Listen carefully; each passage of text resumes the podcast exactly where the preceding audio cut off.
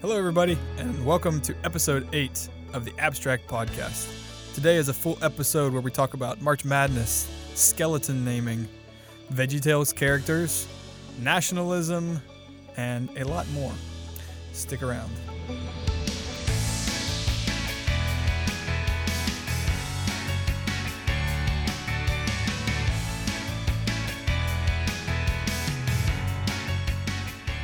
All right.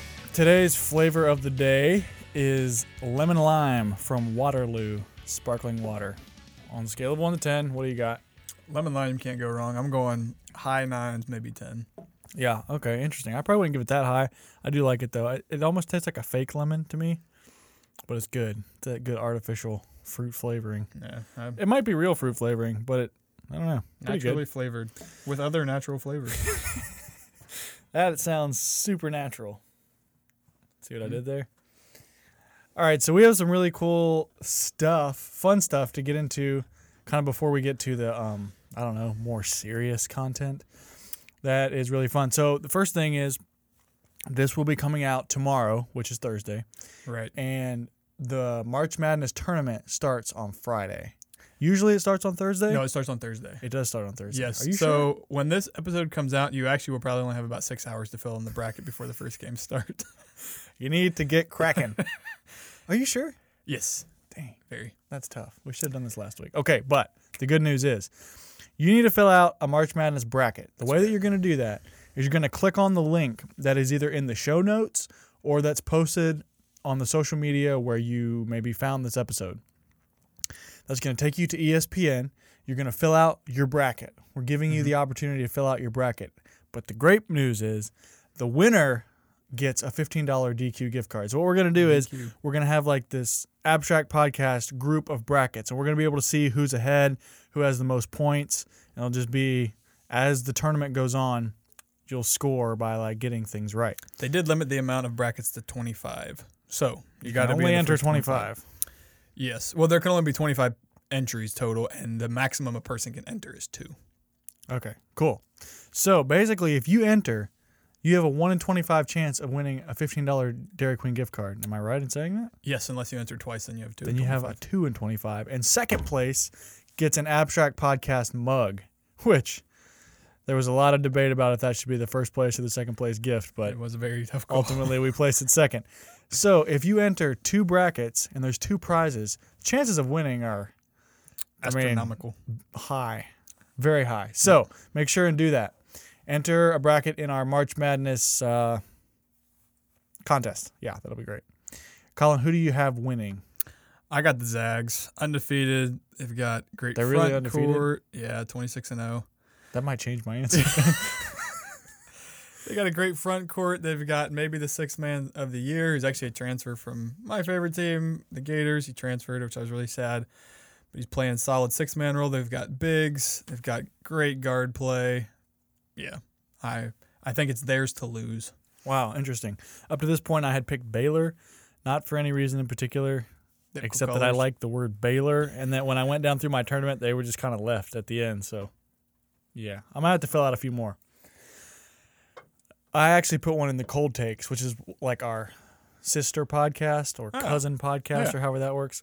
Yeah, they did this as well, and so I, I entered one in theirs, but I didn't hear of any prizes that they, you could win on theirs. So, all right, so the next thing that we have is Colin brings this to us. It's called Name a Skeleton. That's right. So, with being involved in the science department here at TFC, I recently received an email that we have received a new skeleton to do experiments with, to observe.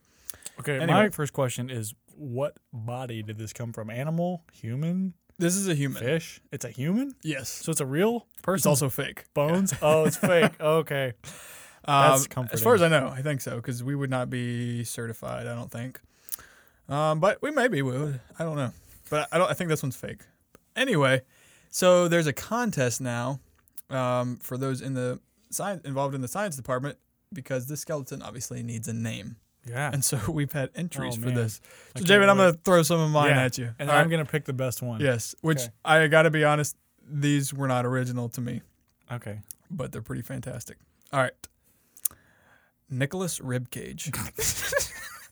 Okay, that's that's funny because Nicholas Cage and Yeah. Rip- yeah okay. Uh, I thought that one was pretty good.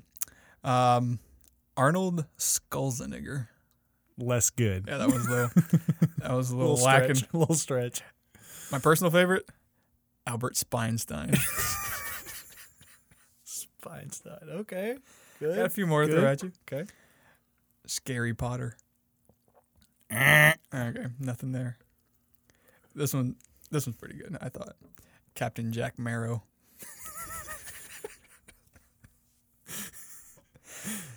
okay, I, I actually I lied. Albert Speinstein is my second favorite because this Okay, one is all right. definitely my Hit favorite. me. Are you ready? Yeah. Blake Skeleton. I don't. Instead of Shelton. Yeah, Okay, Blake Skeleton. not the reaction I was going for, but I thought it was hilarious. Didn't strike me as Um, must have struck you. Indiana Bones. That's pretty good. Yeah. I like that. Napoleon Bonaparte. that that might be my favorite actually. So interesting. This is not what I had pictured you saying. I thought it was gonna be like just names, but these are all puns. So I like Mhm. that. Um, Thomas Edison.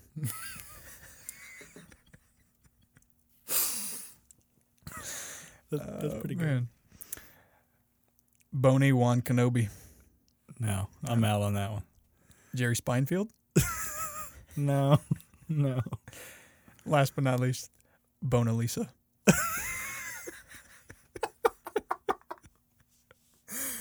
No, you cannot name it to Mona Lisa. That just does not conjure good images. Holy cow. Okay, could you read them all in quick succession? I had a favorite, but I forget what it was. um, Nicholas Ribcage, Okay. Albert Speinstein, Scary Potter, Captain Jack Marrow, Blake Skeleton, Indiana Bones, Scary Poppins, Napoleon Bonaparte, Thomas Edison, Boney Wan Kenobi, Jerry Spinefield, Bona Lisa. All right, Take my final choice is Napoleon Bonaparte. it's clever. You can call him Napoleon, also Bonaparte. It's just it's good. That's that's amazing. I thought that was pretty good. Okay, we also have another This will be fun. rather humorous thing to to go over. Colin found this last week, and I don't know if we were out of time or we just forgot, but we didn't include it. But and this is especially near and dear to my heart because I really appreciate the Holy Post podcast, Mhm. which is Phil Vischer, Skye Jethani, and sometimes some other people. They do a weekly podcast, which actually come out came out today. It comes out on Wednesdays, and uh, Phil Vischer is the creator of VeggieTales. So and many of our generation would have grown up. yeah, being VeggieTales was VeggieTales. right. It was great. Loved VeggieTales growing up. Yeah. Anyway, so someone took it upon themselves because I mean, we always think of like you know like uh, the characters from Adventures in Odyssey or Winnie the Pooh. They're just forever young. Right. It's like Connie; she just never grows up. No matter how old you get, she's the same age. But someone took it upon themselves to imagine these VeggieTales characters that were all beloved like 20 years ago, where they're at in life now, because they've moved on from being just vegetables in Phil's show. That's right. So please, uh, let them let them have it. All right. So if you want to hear where your VeggieTales characters are now, let's start with Bob the Tomato. Bob the Tomato became a professor at a Southern Baptist seminary.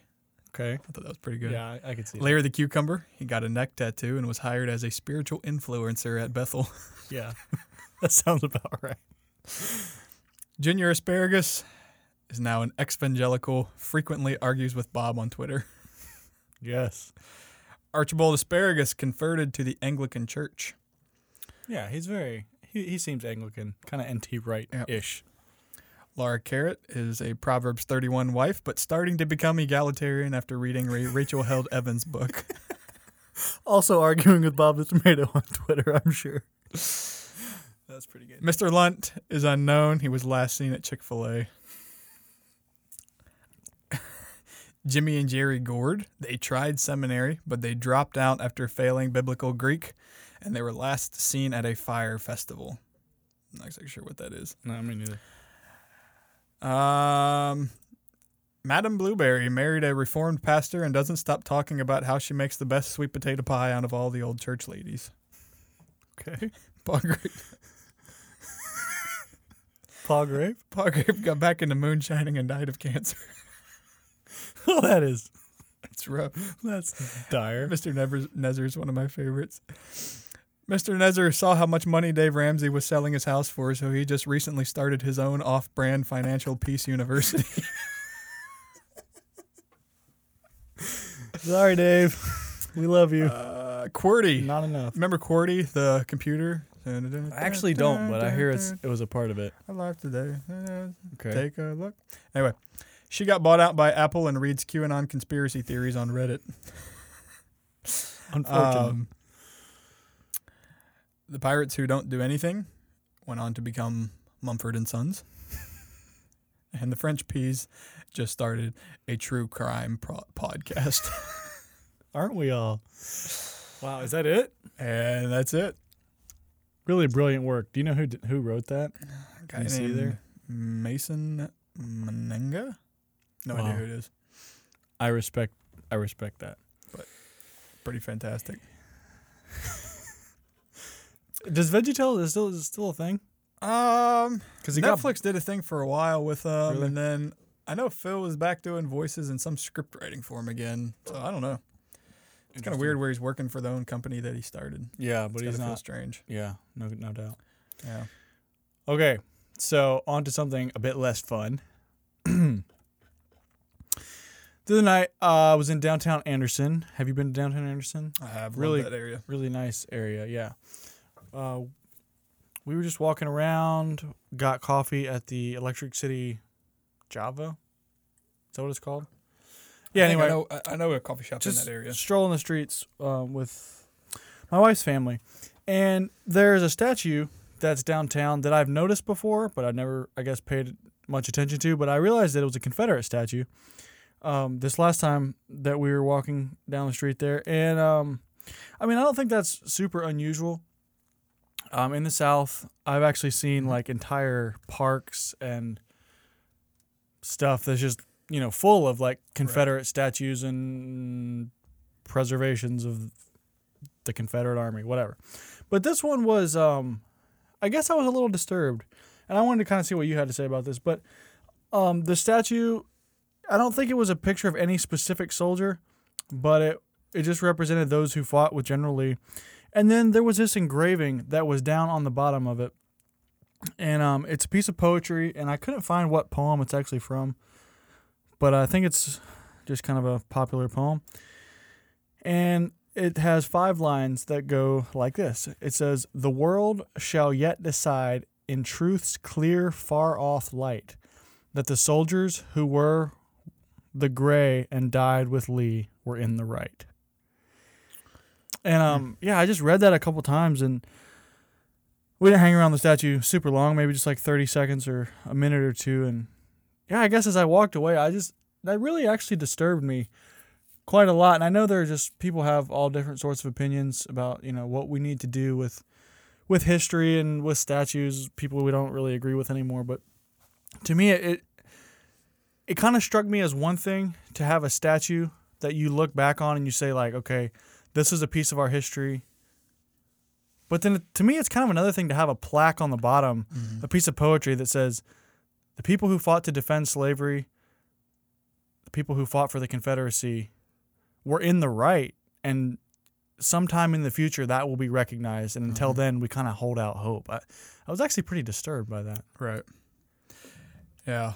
No, I, because I, I know it's a terribly contentious topic, but I, I think it's kind of in general um, similar to our conversations about language um, and censorship, and that's a I think like um, context has to matter, right? And like what the statue's trying to accomplish, and that's why I think like historical markers and even marking graves, things Mhm. like that, like to me, like absolutely that's part of our history and will always be. Um, And so let's keep them there. Let's remember it. Um, but ones that are actively um, like romanticizing the ideals of that time, um, which is what this one seems to do. And I, I was reading a little bit about who the um, the person who the statue is of. I was reading a little bit about him. Uh, His name is uh, his name is escaping me right now. Uh, William Wirt Humphreys. Oh, yes. Um, yeah. But anyway, he basically just was he was a soldier in the Confederate Army and looked up to by troops, worked his way up in leadership, was shot a time or two, and fought through it. Um, and I think did some, you know, some heroic work for his side Mhm. um, in the battles. But reading some of his journal entries and things like that, um, put in one quote from his journal uh, For ages to come, slavery as it now exists must be profitable and beneficial in the cotton states. Yet, if not sooner, the remaining slave states must unite with us in a few years, and it is wise and proper to devise means whereby we can make their union perpetual and place a check upon the growth of abolition sentiment in their Mhm. borders. So I think like Yeah. So You I mean, part of the, this soldier's charge in the war Yeah. was about protecting the state's rights to own slaves and quelling abolitionist sentiment. Yeah, I mean, I think there are Um, people you can con- try to construe the argument that well, it wasn't just about slavery. Yeah. when you read quotes like that, and I it, think- it really was yeah, about in slavery. both of these, in both the statues quote Yeah. and his own life, the cause was preserving a way of life that dehumanized um, another race. So in that way, I would be glad to see it gone. yeah, yeah. You know, it, it just struck me as like if if I walk into a museum, hmm a, even like a Confederate history museum or just a history museum, I would expect to see these remnants and preservations of the past. But when I walk down Main Street in Mhm. in a city And it's in front of a like the- Yeah, and it's like right by the courthouse, and so it's you know the state or the government or whatever is paying for its erection and for it to be maintained and stuff like that. It's a state-sponsored statue, making the claim that the people who fought for slavery were actually in the right, and we're just waiting for the day when that's going to be realized. right. Like it, it made me wonder what it's like to be a black person and walk down the street and see that. hmm I mean that that just seemed pretty strange to me. But anyway, so I was as I was kind of doing some digging and looking into this, I came across a petition that um, has been in circulation for some time now. Um, you can find a link to it on our Google document, which is in the show notes. And uh, there was an article titled "Over 35,000 Signed Petition for Chadwick Boseman Statue to Replace the Confederate Memorial in his hometown." So Which- I didn't even realize this until just now. I didn't realize it either. Yeah, how Chadwick did we not know Boseman Chadwick is- Boseman's from Anderson. He's the guy who played Black in the Marvel Panther, Black, Black- Panther. Jackie Robinson. Um, I'm not really Yeah, like a really know. big yeah top tier actor, and like a is from fantastic Anderson. human being as well. Yeah. From from what I know of him. and recently died of cancer. So anyway, this petition had thirty five thousand signatures.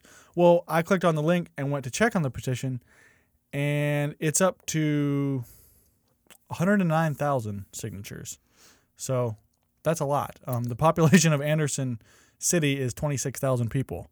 75,000 in the surrounding area. That's in 2010, so it's probably a bit Mhm. more than that now. But 109,000 people have signed this petition. So yeah, it'll be interesting to see if it goes anywhere. I was also reading um, kind of what the mayor had to say about this, and kind of what it seemed to me was like it's he was just saying like I would be open to replacing the plaque at the bottom. Mhm. Not really interested in tearing down the statue, I guess. But um, yeah, it'll be interesting to see what or if anything um, happens. But yeah, I, I find that disturbing, and I would I would really like to see that statue for sure come down or at least change the plaque.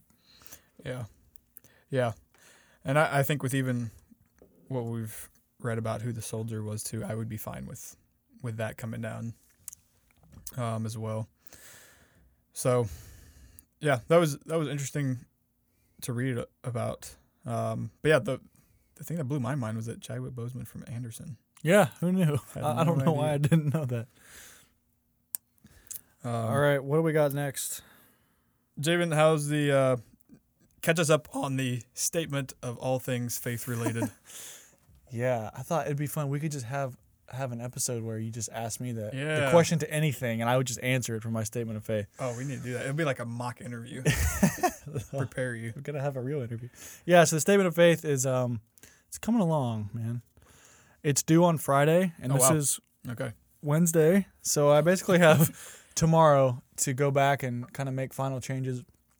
All the content is there. I think it's Mhm. or almost. I'm still working on the part about hell. Hell is tough, man. hell is tough doctrine. for me anyway to to put into words and even to find what I believe about it. I think I'm at about nine thousand words, so I mean it is hefty. It is Yeah. a hefty piece of writing. So what? Yeah, you said 17 pages. Yeah, single spaced. So pretty long. Have fun, professors. Yeah, I know, and I think it should be shorter. So part of my work tomorrow is going to be making it a bit more concise. I was going to pull it up here because not that we're gonna settle it in a few minutes, but there's there's a few issues that I'm I'm just really, really tough. One of them is the authority of Scripture. Mm-hmm. And please don't call me a heretic because that's a tough issue for me. That actually means what how you describe the process of inspiration and whether or not scripture is inerrant or infallible and Yeah. the language you want to put to Yeah. that. It's it's actually pretty difficult in my Yeah, once you're actually trying to get like really precise, you it's difficult. Yeah, it's one thing to quote unquote believe the Bible, but it's quite another thing to say what that actually means. Yeah, and even how that worked between like how did the authors know what to write? What Yeah. part of it's inspired? What about the dates that don't line up? What about misspellings and names that refer to the wrong people? Yeah, and, and historical claims that aren't necessarily true. Right. Or like, yeah. Or cosmo- cosmological ones like like how the Earth is constructed, or yeah, Does the Bible make scientific claims? That's Right, kind of one of the things my argument hinges on is that the Bible is not making scientific claims. Apologies to Ken Ham.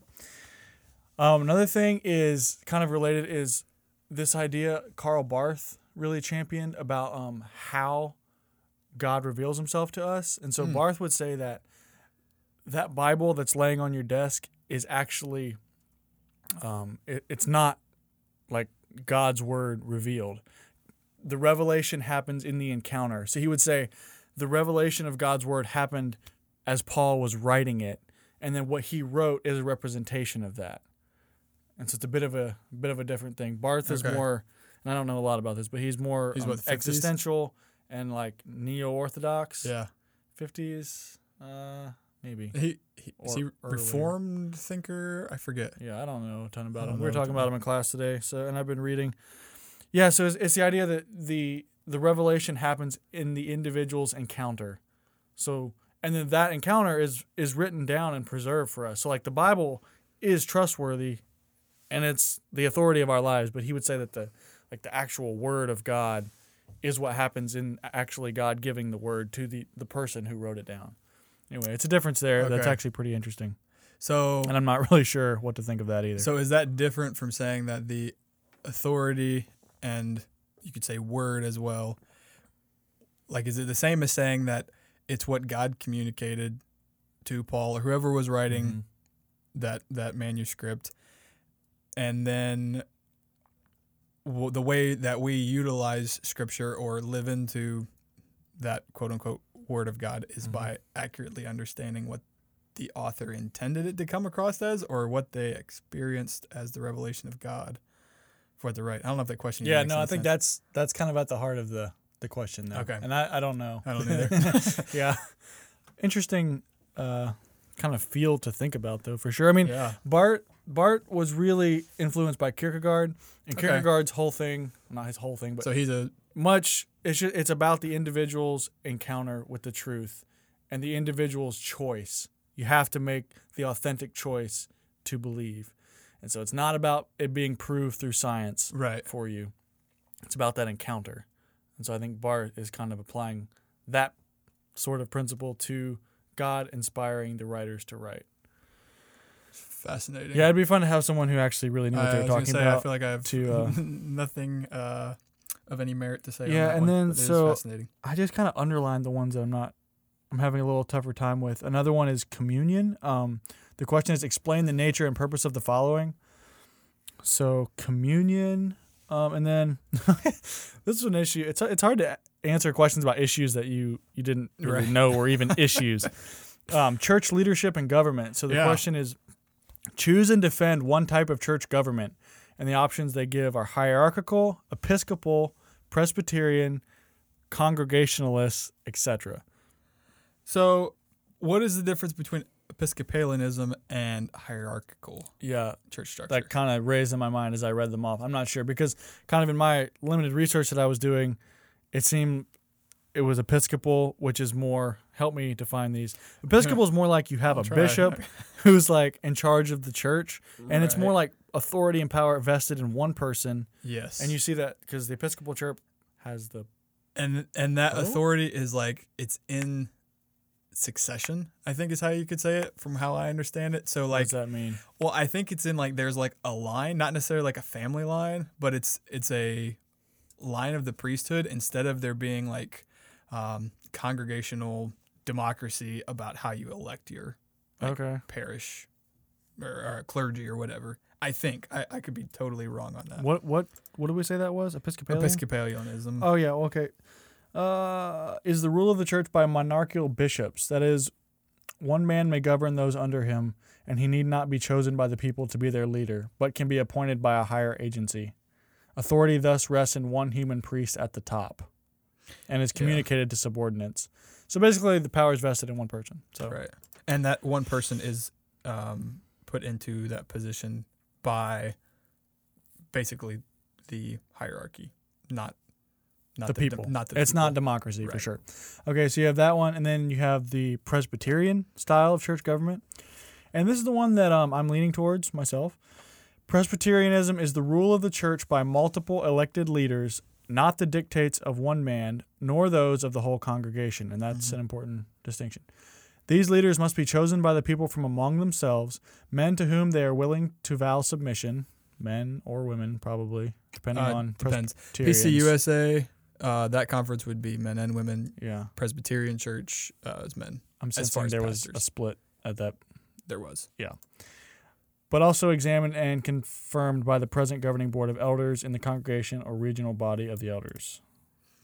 Presbyterians, I was I was reading about this. They have just it's like a whole network and system. It's actually pretty cool how it functions. Yeah. But you got like I- your diocese and Yep. people under that, and it's all quite structured all the way from the little lay Mhm. people to the top. Right.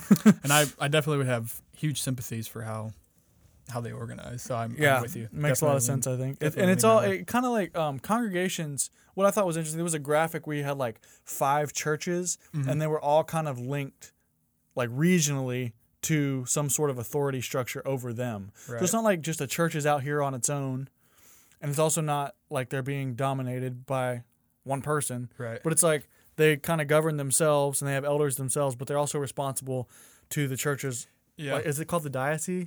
Diocese? Diocese, I think. Yeah. Yeah. And they like that's a historical denomination too, where you know they have they're still united around like uh, the Westminster Confession of I think that was 1611, and so you have like this uniting kind of constitutional document Yeah. that it all centers back around. Um, so So you've got Like okay, that. where are we at? Hierarchical, Episcopal, um, Presbyterian, and then Congregationalist. So then Congregationalist is more which would probably be like probably most churches you interact with, I would imagine, somewhat. yeah, well at least At least your free churches or like churches. non-denominational ones. Okay, yeah, because I was kind of trying to think through. I would think the church that my Alicia and I go to. I mean, it's not a Presbyterian church, but it's not like the congregation really votes on Mhm. stuff either. Anyway, Congregationalism is the rule of the church by every member and the independence of every congregation from all others. So it's just more of this autonomy thing. Yep. Authority now rests with the many at the bottom. Excuse me. So it's more of a democratic system. Um, any given decision which the church may make, every member within the congregation has the same authority as every other. Ruling boards are simply an administrative administrative convenience whose decisions can be overthrown by the congregation as a whole. Moreover, no individual congregation is subject to external jurisdiction. Associations of churches are voluntary and they have no independent power over the internal affairs of their church, their member churches. So, now that I read this, no, this is definitely not how the church we go to is. There's like a leadership team and Mhm. another team that makes Yeah. a lot of the calls for the church. But this is the church, like the church I grew up in, and when I was out in Oregon, the church I lived in there, I think this is more. I mean, I think this is typical of Anabaptist churches, isn't it? Or did you also was Anabaptist just another So system altogether? historically, Anabaptism has been more of a type of, um, a, from what I could find, a like pseudo Presbyterian form or like a modified Presbyterian Okay. form. Um, so like it is a form of governance emerged as the uh, or wait, let's see here. The primary church unit is the conference of churches. Um, so instead of your diocese, I think you'd have a conference. Mm-hmm. And the conference yeah, like serves, BMA or something. Yeah, Yeah. So the conference serves as the authority for all churches on matters of theology, common mission, ordination of ministers, and inter-church relations. Uh, the local church is autonomous on local church matters, A bishop or elder system provided leadership within the conference, and in local churches, the role of the bishop or elder was not rooted in the Catholic or Anglican tradition of succession, but in the pastoral letters in like Titus 1 5. Um, senior ministers and leaders were chosen from within the congregation. So it's Interesting. yeah. it's very Because- similar to Presbyterianism, but kind of splitting hairs. But I kind of think like your congregationalism, I think that would be fairly typical of like a non-denominational church or like a free church. That's what I would imagine. But yeah, And I, mean, know, I like- don't think you can. You definitely can't group all Anabaptist churches into the same one because some of them are going to be as described Anabaptist, and some are going to be heavily Congregationalist. Yeah. So it just, I think from church to church, it's just Right. kind of, I don't know. I think a lot of the people where you came from or what you want to see drives the vision of how you create the leadership structure, and so that Mm-hmm. Yeah. plays out. But it's really interesting one- how it works out. the one thing that because like yeah I, like uh, within Anabaptist or Baptist churches whatever they're going to fluctuate you know there's there's a lot of diversity with how church structure is organized but that is the one thing that I actually really like about Presbyterianism I don't know much about it but thinkers that I really admire who are Presbyterians who've done lots of research in it talk of the consistency from church to church um, in how that because of how tightly they're tied together, really all back to confessions and catechisms of their faith um, that are kind of their orienting Yeah. principle sure. for all leadership of all churches. Um, Yeah. So if you go across the country and go to a Presbyterian church, they're all it's gonna feel really yeah, familiar when you walk in. It's just gonna be different faces performing the roles. right, And I mean, they probably Right. have different goals and vision too. But right. yeah, But they're going to be really subtle ones, uh, maybe And not as pronounced. is that is that a pretty high church tradition? Presbyterian churches like Um, it'd be- liturgical. It would be fairly liturgical, 'Cause I think- depending. I think we were at a service. I think we played a some songs one time at a Okay. Presbyterian church in like Oregon or Washington, and like it was really like they wanted to know like how many songs, what songs. Right here it goes, and it was like yeah, we're fitting you into our liturgy, basically. yeah. So I think it'd be fairly high church, but I don't think it would be I'm sure it depends. Because even like, I mean, even like something like Church of the Redeemer in New York City, um, Tim Keller, Tim Keller used to be pastor at. I don't know that, that would be necessarily high church. I think that would be more low church, but maybe medium church. Speaking of Tim Keller, yeah, there's our caveat. So Tim Keller writes these quarterlies that are always worth a read. Um, Gospel in Life, which is kind of I think like a fellowship of Presbyterian church planting that he does or leads. Um, but anyway, so read all his quarterlies; they're really good. But his most recent one was really fascinating, in which he did a he always does he does most of the time he does book reviews. So his one this time was a book review on the topic of Christian nationalism. And this was a book that Javen, you actually just started reading, right? Yeah. Big shout out to one of our faithful listeners who heard it was like two weeks ago. We just kind of shouted out like, "Oh, because we were giving the book away." Yes. And I said, if I could pick any book that I just wanted to show up at my door, I would pick "Taking America Back for God" by Andrew Whitehead and Samuel Perry. And so my mother, faithful listener, just kindly bought this book and gave it to me. So that was really nice of her, and For I'm sure. really enjoying reading it. But I'm only like 20 pages yeah. in. And so these are two sociologists, correct? Yes. So Um, social researchers. yeah, Whitehead was at Clemson University. I th- Yeah. he either still is or just moved on. But it, it- I really liked, like, it made it a really fascinating approach um, to the issue, which I really liked. Um, which is Christian nationalism, right. which we should define because Right. that's one of the interesting things about the study. Yeah, because kind of, especially after the Capitol riots, I don't know, like everybody had a hot take on Christian nationalism, and it Yeah. kind of wore me out because everything was a Christian nationalist, but yet, I mean, that was kind of on the one side you saw everything was Christian nationalism, and on the other side there was kind of the no true Scotsman kind of thing, where like, well, those weren't actually Christians, um, kind of thing, or like a true Christian wouldn't have been there, so on and so forth. Anyway, or, or been there but not done those things. yeah, yeah. Um, so they spent the beginning of the time, and and Tim Keller summarizes three main points of their definition of Christian nationalism, and let's just work through these and say what we think about them. So his first point that he summarizes from the work of uh, Samuel Perry, Andrew Whitehead, is that Christian nationalism is a fusion of American identity with Christianity, preferably Protestant, with race, white, nativity, native. How do you say that? Yeah, nativity. Nativity. Mhm. Okay. Born in the United States and its political ideology, social and fiscal conservatism. Put simply, it is a view that you cannot be a real American if you are a Muslim or a Jew, an immigrant, a non white Christian, or even a political liberal. Christian nationalists believe that the federal government should declare the U.S. to be a Christian nation, push Christian values into law, and allow the display of Christian symbols and the offering of Christian prayer in public spaces.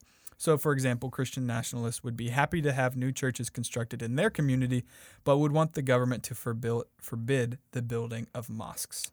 Yeah. So to this point, I think put really simply, it's gung ho about freedom of religion as long as the Christian religion. Kind of Right. the uh, freedom of religion for me, but not for the kind of yeah. dynamic. Because well, because Christianity is the only true religion, so that's the the freedom we need the religion right, for. right. Yeah, Um, and we will use the powers that be, and so we need to be in the powers that be yeah, to get that going. So his second um, point to the definition of what Christian nationalism is is that it is based on particular understandings of American history. In this view, the United States was established as an overtly Christian nation and therefore has an almost, and many drop the almost, covenantal relationship with God. Today, the narrative goes on uh, the left and non believers are trying to turn America into a secular, relativistic nation. Unless we turn back to God and elect officials who will honor God, He will stop blessing America. Javen, have you seen any of this? I have actually seen quite a bit of this, and you know, it um, reading. I haven't read the whole book, but reading this article by T- Keller, or parts of it, and reading the book parts of it, it just it convinced me of the brilliance of Donald Trump and his campaign. For sure. The motto of "Make America Great Again" fits just perfectly with this because it's particular understanding of American history. Mm-hmm. We were founded as a Christian nation. We have a covenantal relationship with God. If we do His work, He blesses us. Those on the left are trying to turn America into a secular, relativistic nation. And unless we turn back to God and elect officials who will honor God, He will stop blessing America. I mean, that's brilliant on Donald Trump's part. Right. And I mean, because a lot of people, yeah. yeah, And you know, it, it and his the point about bringing in the um, America as taking in the covenantal relationship with Israel, uh, which Yeah. Keller gets to later on in his piece. So maybe we'll talk about it more there. But that's something you know. Um, you think of the prayer. Oh, I can't think of it. Is in Jeremiah or Deuteronomy. I'm bad with the Old Testament. if my people, if my people Jeremiah, I think, will uh, who call on my name will repent and humbly turn. pray and Yeah. seek my face and turn from their Yes. wicked ways, and I will heal their land. yeah And we claim that as a promise for Right. America. right Yes. Um, and so I think that's his point, like that kind of um, that kind of messaging Mm-hmm. and understanding of what America's place is. So we got to keep rolling. The third point to the definition of Christian nationalism is that it is implicitly and sometimes explicitly committed to a specific social order in which the old hierarchies native born over foreigners, men over women, Christians over Jews and Muslims, whites over non whites are reasserted and strengthened. Christian nationalism then provides a complex of explicit and implicit ideals, values, and myths, what we call a cultural framework through which Americans perceive and navigate their social world. Yeah, and I, I think the key to this one is that um, if you read that to someone, nobody would affirm it. But, mm-hmm. but what it's saying is that we're looking at the cultural frameworks through which Americans perceive and navigate the social world, and we see that these things are evident. Right. That native born is preferred over foreigners, men are preferred over women, Christians and Jews over Muslims, whites over non whites. These are the implicit things that are guiding our ideology, even though if you ask someone to check the boxes, they, they would never Right. say these things, Right. right? Kind of the the implicit underpinnings that Yeah. that shape how we think about the world. So they went on to research some, and their research was actually really fascinating. Let's talk about that for just a second. So first, they break it down into that Christian nationalistic beliefs are on a spectrum, obviously. Mhm. So they make four main orientations towards Christian nationalism. Yeah. And so they say Americans are either rejectors, resistors, accommodators, or ambassadors. So, like, the most ardent Christian nationalist would be considered an ambassador. Yes. Um, the accommodators would not necessarily, uh, which maybe they go on to describe this then, but the ambassadors aren't necessarily um, prescribing Christian nationalism, but they are creating the environment in which Christian nationalism can survive and thrive. Yeah. And that might be things like they mention uh, it was actually interesting at the very beginning of the book they kind of open with this description of a worship service on July 4th where the church is like decked out in American Right. flags. The person performing the service is like in military garb. They're like praying prayers but like substituting words for America. Mm-hmm. And so the people well that sounds pretty much ambassador, but maybe Right, like if you go to a church like that Right. then you might be like uh what's the word? Yeah. Uh Well, I remember um, David- accommodator. Yeah. David French wrote a really good article. Um, it's been a couple months back, but in which he talked about two lies, and the one lie was the lie of Christian nationalism. Uh, but he said the other lie is the enabling lie for which Christian nationalism, which it sets the stage for Christian nationalism to survive. And he basically identifies that enabling lie as something we'll talk about later, but he identifies it as a general culture which is so um, vehemently opposed to the other that it is willing to in language or it, it could be in, in, in whether how we talk about it but it's not necessarily actions and we won't have flags flying from our american flags from the pulpit whatever else but the way we talk about the other creates the space for someone um, to extreme ends of that spectrum Yeah, I think there's more about that later. yeah, so we'll get to that. Um, okay.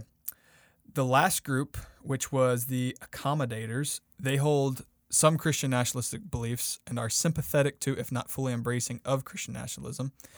And this is kind of what we were talking about. But in some ways, the accommodators are key because they create an environment in which nearly a third of the population, while not holding to strong Christian nationalistic beliefs, provide sympathy and support to the more extreme adherents. Yeah. I thought that was really good. Um. Okay. We need to keep going, but there was an important distinction they made. I thought. Um. It said, okay, while fifty percent of Christian nationalists are evangelicals, nearly twenty-five percent of the strong resistors or rejectors are also evangelicals. So this shows that e- evangelical beliefs do not automatically cause Christian nationalism, Yeah, which was I a mean- frustration I felt seeing some hot takes. Oh yeah, right. And isn't this why our churches are just I mean, getting torn apart and, and Mhm. family gatherings, all this kind of stuff is because just because you're evangelical, it, it doesn't determine whether or not you're you're all in on this so, this Christian nationalism thing, and and so this is something that people are really duking out in churches, and pastors are having to figure out how to navigate. Is some of my people are down for this, and some are not, and like, what sermon am I going to preach on Sunday, and where do I stand? Yeah, Right. It's a it's a difficult time being a pastor. This is for sure. Um, so I want to move to this point. It's fourth. I think Keller made four points. If you're okay with just jumping down. Yes. Um, Keller's fourth point is that Christian nationalism, to the degree to the degree it is influential, means the death of the Christian witness. And I think this is really important for us to to Mhm. look at. Um, he writes the ethos the ethos of the Christian nationalism is to not in any way try to persuade, win, or evangelize their opponents. Their attitude toward unbelievers is they are evil. What does their opinion matter? Sure, they hate you, but just hate them right back. Own the libs. The Mhm. motivation of witness, a desire to see all people come to know Christ, has been completely eradicated in Christian nationalism, which move which proves that it is not ultimately a religious movement at all.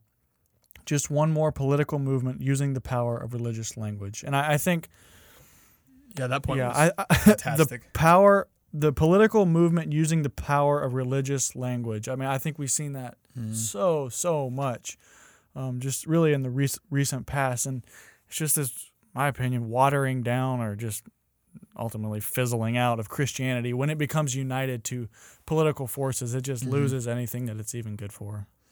Yeah, yeah. Um, we've mentioned Russell Moore many times, but he he summarized it quite aptly as just means to end Christianity, Yeah, um, yeah, which is which is I think a really succinct way of summarizing it. Um, but yeah, there's there's a lot more really good stuff in this article. Go check it out. But I was fascinated with his um, conclusion on on the matter about what it's going to mean then as you um, if if you decide to stand against the flow of Christian nationalism, and in fact, if you not just stand against the extreme forms, but in fact, if you do your best to not create any kind of environment that could accommodate any kind of extreme forms of Christian nationalism. Um, but this means, and these are Keller's words, he says, this means that believers who maintain historic Christian orthodoxy and who strongly resist Christian nationalism will often take fire on more than one front. And so we may, even more than Christian nationalists, find ourselves feeling homeless, not acceptable in our own culture. Mm-hmm. I thought that was really, really good. Um, because a lot of his point in this article, in which he says that if we're truly, um, if we're truly living out the teachings of the Old and New Testament, it would create us to be a people who's concerned about matters of justice, of the poor, of the Mhm. oppressed, of um, racial oppression. Um, but then he says it would also it would also lead you to affirm um, traditional views on sex and sexuality Mm-hmm. um, with uh, marriage for one man, one woman, Mhm. and for sex being confined to the marriage bed. Um, and he says so that's why he says those who maintain historic Christian orthodoxy um, and who resist Christian nationalism will take fire on more than one front. right. Um, Because you're going to get it from the the hardcore conservatives, and you're going to get it from more progressive people too. Yeah. Right. And I- I think it was him that also made um, the point too that he's like, if you're ever, if you as a Christian are in an environment where you're always affirmed or always um, like um, lambasted, he said something's wrong, um, probably about your witness because you should be not only being, which I think I get what he's saying, but at the same time, I mean, in not Right. every context does that work. But Yeah. if you are being ridiculed, there's also going to be the people that are going to be pouring into you and encouraging you for doing the right thing, and you'll feel that tension. Hopefully, Right. um, so I think that was kind of his one of his another one of his points there. Um, but yeah, th- I thought that was a really good, really good article. Yeah, I think was was it the last one he wrote or a couple ones back was about critical race. Yeah, I think that was the last one or two back. yeah, I didn't which. actually read that report, but I, I heard a lot of talk about it. I think it's really cool that he does one quarterly. He just Mhm. kind of it's kind of a way of as a pastor of, of keeping up with what's going on is you know i'm engaging Yeah. in quarterly what's happening and then responding to it i think that's pretty cool Yeah, because I I've and like they're really well written. Um, they're they're a little bit longer. They take you got chunk out a little bit of time. mm-hmm. Um, but he just he'll it doesn't matter what the topic is. He'll bite off a big chunk and and he's he's just he's a brilliant mind. I have lots of respect for for Tim Keller. oh yeah I, also just remembered a few well do, do you want to do the deconstruction thing Um, maybe we should save that. we can talk about more of my issues Let's talk about more of your issues. Sounds fun. do you have a couch i could lay on okay Bring your Uh, issues to me. yeah okay um eschatology No, yeah. Explain a preferred approach to reading the book of Revelation in terms of the standard views for. No, not that one. Oh, explain a preferred millennial view. So, yeah. I think I'm going to go with the amillennial view. Is that okay?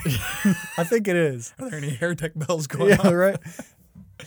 From, what I've heard, you can do this and it's okay. Yeah. But the, the amillennial view, I know, it's like, did I cross any really bad lines? Put that in your statement of faith. I think this one's good. Yeah. So, according to me, in my statement of faith, the amillennial view is the preferred reading of the thousand years referenced in Revelation. This Johannine writing is apocalyptic and carried forward by symbolic imagery employed to describe events and persons. The millennium is best read symbolically, referring from the time to the establishment of the church to the parousia. Right. This is the most faithful, consistent reading of the text. My favorite thing about this statement of faith is that even when you're really not sure, You, say just strong. you just write voice of God like this is the way it is. Yeah. This is the most faithful way to read. yeah. So um, yeah, so the amillennial like the position age is the that church. there is no Yeah. millennium. Like we are in the millennium now. Right. Right. Yeah. When Yeah. I looked at the three, that one just made the most sense to me. Yeah. If it if it helps, I have uh, waffled through all three in my lifetime. So Wow. Um, because I from what I hear, you really don't want to take the post millennial view anymore. That's well, it kind of depends. nah. Because post millennialism, well, post millennialism got caught up in colonialism, um, and led to some really Not really good. awful things. But I also know some thinkers who I would have a lot of respect for who would be post millennials. Really? Yeah. Interesting. The presentation in class made it sound like no one thinks this way anymore, but he Yeah. also was a bit dogmatic on some of his Yeah. points. So interesting. So I think definitely the one that has been um, definitely the one held mostly currently would be premillennialism. Yeah. More like dispensational premillennialism. Can But- I can I just not soapbox, but just just talk for a minute here? This is like I'm not looking to go into like pastoral ministry, Mm. but if you were, like this would be really stressful because to be hired here at Toccoa Falls College, you have to have the premillennial view. That's part Really? of the um what conference is this? Uh, Christian CMA, Missionary. Alliance. Are- The Christian Missionary Really? Alliance. Like you have to sign a paper. I hold the premillennial view. I thought they did away with that. Now I think Okay. people really wish they would, and so like there are these things that it's like it's not only do I actually believe this, but it's like depending on where I'm hoping to head in life, I do believe it Yeah. now because I have no other choice. Well, and it Yeah. especially was a thing from like talking with my parents' generation. Like they talked of like that was on church covenants. I mean, it was everywhere. It was premillennialism, premillennialism, Hmm. um, where you had to sign off on it. Yeah, Um, and it's like so it's kind of died off. I mean I, think, don't know little bit, anyone in, in our Bible and theology department who would die on that hill or who would say Right. if you disagree with me, like you're for sure wrong. in fact, They'd I'm not even like, sure all of them would actually be premillennialists. Well, they signed a paper that said they were, so they better be. maybe they changed after they got hired. you know how beliefs merge. You know. Yeah, or like they'll just a lot of caveats. Yeah. Um, and then man, what is meant by the following terms? Hell. So I'm working on a definition of hell. And then this one is this one's tough. Explain the fate of the unsaved and hell. And then in parentheses, annihilationism, eternal conscious torment, and universal salvation, etc. I've really labored over this one, man, and you wouldn't know from my three lines that I have written here. I was gonna take annihilation, but the more I've talked to people and the more I've read, I just I'm not sure. I'm really not sure.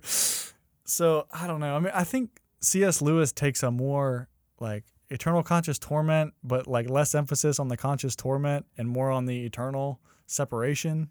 Because that, because his thing, from way I understand it, it was kind of like whether they end up ceasing to exist or not is not really the question. Like the bottom line is that they are going to be in a eternal state where they have locked their souls from God, basically. So yeah, they- hell is locked from the inside. Like, Right. they don't want to come out. right. And then But that just as yeah. they get further and further removed from any image bearing qualities, because Uh-huh. those would be good, as they lose those over time, they eventually would just cease to exist.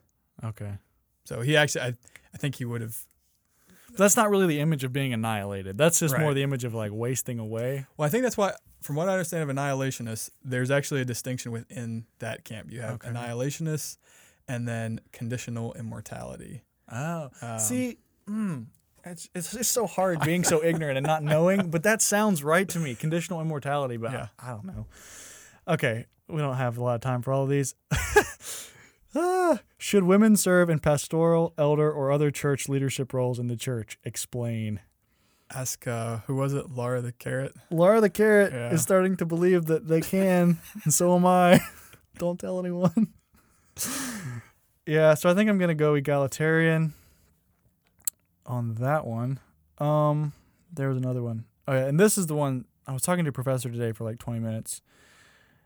Is it possible to be saved apart from the explicit knowledge of and faith in Jesus Christ? Explain. There's just like so much baked into that. So can Right. you be saved apart from explicit knowledge of and faith in Jesus Christ? Yes, obviously, because David and Moses and Abraham never knew the name of Jesus. Right. So you can be saved without faith and knowledge of Jesus. But I mean, I think what the question is driving at is now, can you be saved without explicit knowledge of you. So I was having this conversation because, okay, like in Paul's letters, he seems pretty clear that general revelation is enough to Right. condemn you. Like, when he says, like, no one is without excuse. No one is What without that, Romans excuse. 4, maybe? Right. Yeah. But then he also says, like, how shall they believe if no one tells them? And how Right. shall someone tell them if God does not send them? And there's just. It seems like that tension's baked into the text. five itself. linked Yeah. chain. it's really tough. So I'm not really sure. And what even is saving faith? That's baked into it too. Um, Yeah. is it just assent to um, acknowledgement of you know the historicity of the resurrection of Christ, which Yeah, what- definitely not. That's but- another thing we have to do: d- dis- distinguish between faith and belief. right. But um, I've heard two professors reference this now, and I've never read all of the Chronicles of Narnia. But apparently, Mhm. Lewis, I think it's in the last battle. You can help me where I'm fuzzy on the story, but like they kind of go to the next world, Yeah. and there's people there in the next world who weren't fighting on the good guys team, which is kind of surprising. And it's kind of Lewis making an argument, I think, that even though they weren't on the Aslan side, they never knew Aslan, they're still there because of something about their posture Yeah. or their acknowledgement of their own depravity. Somehow they're Right. still there. Which this definitely has echoes of Jesus' teaching about the surprising nature of judgment with, you know, the wheat and The the, chaff. chaff. You know, like um, it's not for you to separate those because at the end of the time they'll be separated. And right now you actually can't really distinguish. I was briefly briefly wheat from the considering chaff. when I have to defend this, be like, you know, the Lord tells us not to judge. It's really not my place to say who gets saved and who doesn't. But yeah, Yeah. that's that's the direction I'm leaning. Is that you don't have to have explicit knowledge of faith in Christ. Right. Which for Lewis, like we just said, we just mentioned it that for him, hell is locked from the inside. So it's when I think it's kind of along the lines of where you have oriented your whole life to where um, even if you profess belief in Christ, your posture of your heart or your loves or desires have so turned away from Christ that when you see him, Yeah, but I mean, you do not even want to oh, be. You you when you see Him, when you see him, your desire, you realize like that's why judgment is terrifying because kind of in James K. Smith's words, you might not love what you think you love. And you actually find out you've loved something else, Mm. even while professing mm, uh, intellectual assent okay. to right. believing in Christ. So you said you believe in God, but it turns out you actually didn't. right. So kind of the inverse of that would be there might be people who have never heard the name of Jesus, but when we get to the judgment, they're not held guilty because of the way they oriented themselves. They kind of Right. did believe in God or something, even though they never Kind heard of the that general revelation range kind of thing. Yeah. The way my one professor put it, and it's just it's just so hard for me, is like general revelation is enough to come to saving faith, but because of our sin, we have scales over our eyes and we don't we're not able to see it. so yes, it is enough, but no, we're not really able to see it and acknowledge Christ. Like, well, that's Fascinating. hard. Yeah. Maybe I got that wrong, but I think that's what he was saying. That or that's an option, right? And then you can also just take the universalist route. It's like, well, Christ's death is enough for everybody. And so, regardless of whether or not you acknowledge it, you are forgiven and you live in a world that's been come to by the incarnated Jesus Right. and he died for you. And so there's you're even saved.